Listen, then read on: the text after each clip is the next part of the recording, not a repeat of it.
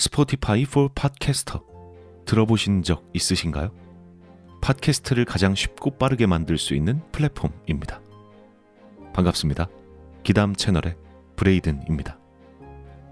이 스포티파이 for 팟캐스터에서는 핸드폰이든 컴퓨터든 바로 팟캐스트를 녹음할 수 있는 제작 툴을 제공합니다. 또 배경 음악이나 전환 효과음, 그 외에도 많은 기능들을 무료로 제공하고요. 그리고 여기서 끝이 아니라 여러분들이 이렇게 만든 컨텐츠를 스포티파이 for 팟캐스터를 통해서 애플 팟캐스트, 구글 팟캐스트, 그 외에도 여러 가지 다른 플랫폼들에 한 번에 배포하고 한 곳에서 관리할 수 있습니다. 바로 스포티파이 for 팟캐스터에서 말이죠. 나도 팟캐스트를 한번 해보고 싶었는데 어려워서 하지 못했던 분들 스포티파이 for 팟캐스터 앱을 다운로드 받고 지금 바로 시작해 보시기 바랍니다. 그럼 오늘의 이야기 시작하도록 하겠습니다. 재미있게 즐겨주시길 바랍니다.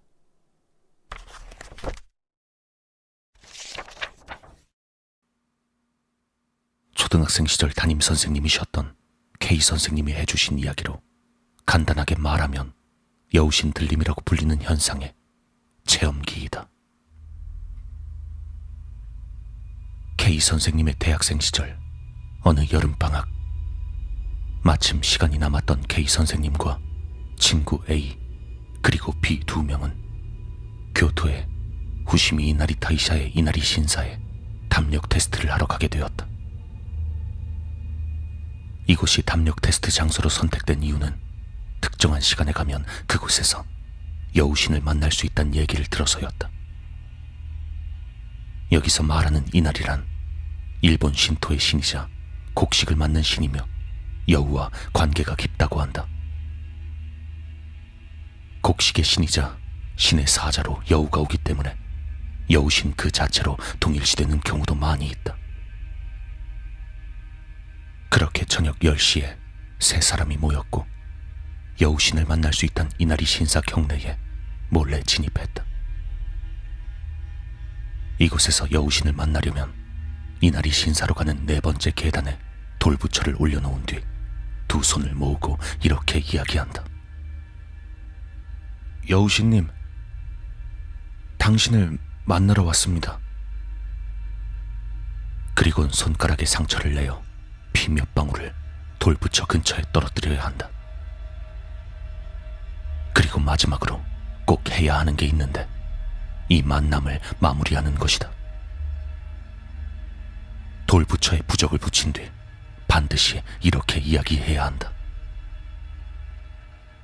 이제 사라져 주세요. 저 세상으로 돌아가 주세요. 이들은 사전에 들은 대로 네 번째 계단에 돌부처를 올려놓았다. 다음에 필요한 것은 피였지만 막상 본인들의 손에 상처를 내기가 좀 꺼려져서 근처 정육점에서 돼지고기를 사면서 돼지 피 몇 방울을 준비했었다고 한다.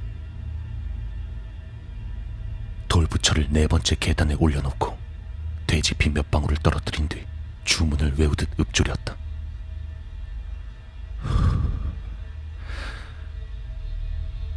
여우신님, 당신을 만나러 왔습니다. 그리곤 경내 여기저기를 돌아다녔지만 별다른 일이 없자 다들 실망하는 눈치였다. A가 뭔가 불안한 목소리로 말했다. 저기, 우리 이제 그만 나가자. 어? 다른 일행 둘은 그렇게 무섭지 않았지만 A의 불안해 보이는 모습이 걱정되어 나가기로 결정하고 출구 쪽으로 이동하기 시작했다. 그런데 출구가 있는 쪽에 가까워질수록 A의 안색이 점점 나빠지고 있었다. 야, A야, 너 괜찮아? K 선생님은 걱정 섞인 말을 건네며 A를 부축해서 걷기 시작했다. 하지만 출구 쪽에 다다른 순간 결국 A는 그 자리에 주저앉고 말았다. 그리곤 아래쪽을 내려다본 채로 자신의 어깨를 문지르며 말했다.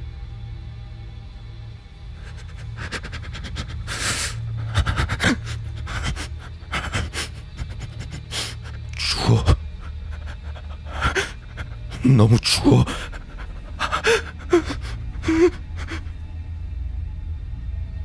서두에서 말했듯 이땐 여름방학이었기 때문에 저 정도로 추워할 이유가 없었다.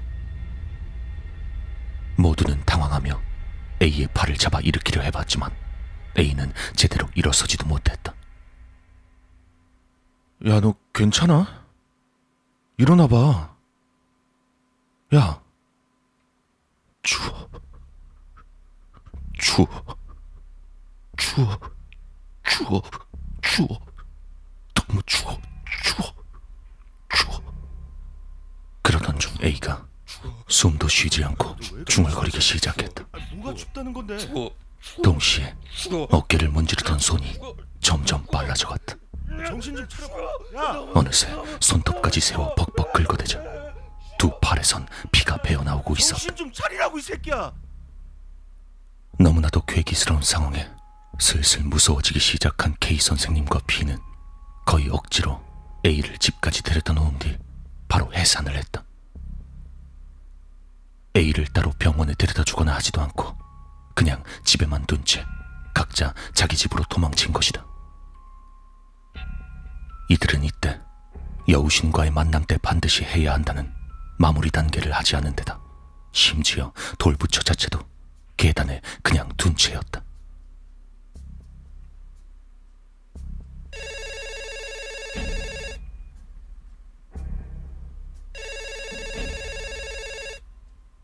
며칠 뒤 연락 한 번 없이 그날 있었던 일을 완전히 잊은 채 뒹굴대며 방학을 보냈던 K 선생님의 집으로 친구 B가 연락을 해왔다. K냐? 저, 너 괜찮아? 그 A가 좀 이상해졌대. 뭐? 아니 얼마나? 그때도 좀 이상하긴 했는데. 조금은 책임감을 느낀 둘은 A의 집으로 병문안을 갔다. 하지만 A를 만날 순 없었고 A의 어머니가 조치한 모습으로 나와 A의 상태를 이야기해 주셨다. A는 일반적인 대화는 전혀 할 수 없는 상태이고 짐승 같은 소리를 내며 날뛰고 있다는 것이었다. 방에서 내보낼 수 없는 건 물론이고 먹을 것을 가져다 줘도 벽에 던져버리는 데다 다 큰 어른이 대소변까지 가리지 못하고 그 변을 벽에다 칠하기까지 해서 결국엔 근처의 큰 정신병원으로 옮길 예정이란 것이었다. 무서워진 K 선생님과 B는 A와 함께 신사에서 담력 테스트를 했다는 말은 하지 못했다고 한다. 안쓰럽긴 했지만 잘 생각해보면 어떤 의미에선 책임 문제까지 번지게 될 게 두려웠기 때문이었다. 어쩔 수 없이 그날은 집에 돌아가기로 하고 그렇게 둘은 어떻게 해야 고민만 하다가 며칠이 지나버렸다.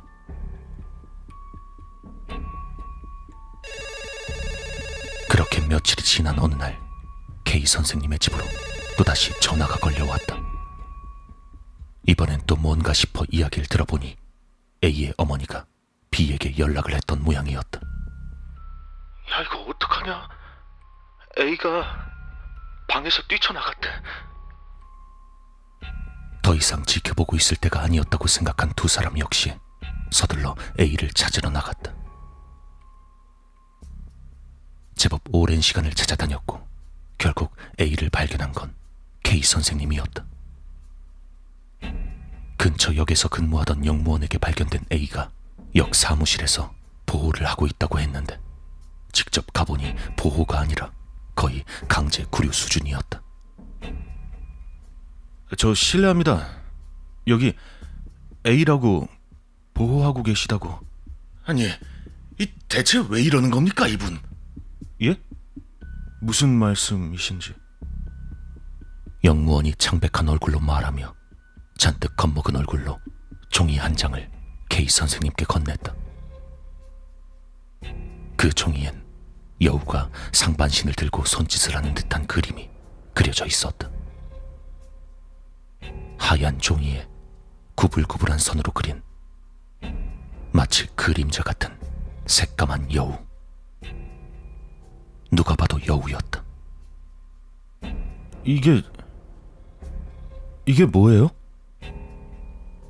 K 선생님이 물으니 영무원이 대답했다. 아니, 아, 신원 파악하려고 이런저런 질문을 해봤는데 대답을 전혀 안 했어요. 혹시 말을 못 하시는 분인가 싶어서 볼펜이랑 종이를 드렸죠. 그랬더니 의자에 앉은 채로 갑자기 고개를 확 들어서 천장을 보더라고요. 그리고 아이가 숟가락을 잡듯이 주먹으로 볼펜을 쥐고 종이 위를 펜으로 빙글빙글 돌렸어요. 여전히 머리는 천장을 보고 있었고 말이죠. 무섭긴 했는데 무슨 낙서를 하나 싶어서 가만히 보니까 종이에 여우 그림이 그려져 있지 뭐예요. 이후 경찰이 오고 나서 이 둘에게 간단한 경위를 물었다. A는 무사히 집으로 돌아갔고 불쌍하긴 했지만 결국엔 근처 정신병원에 감금을 할 수밖에 없었다. 이후 K 선생님과 B는 A에 대한 이야기를 전혀 하지 않았다.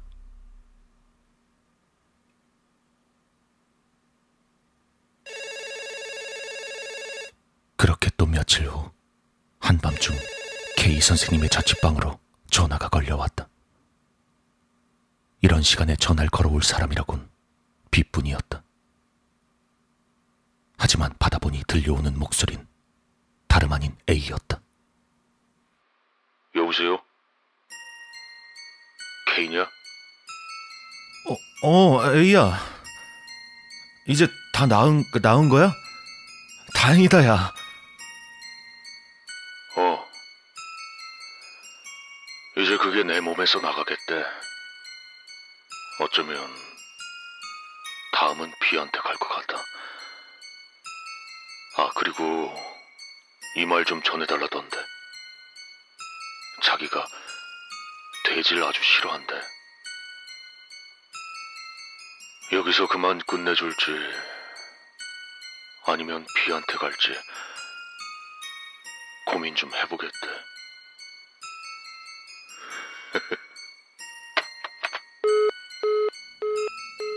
반론이나 질문할 여유도 없이 이 말을 끝으로 A에게서 전화가 끊겼다.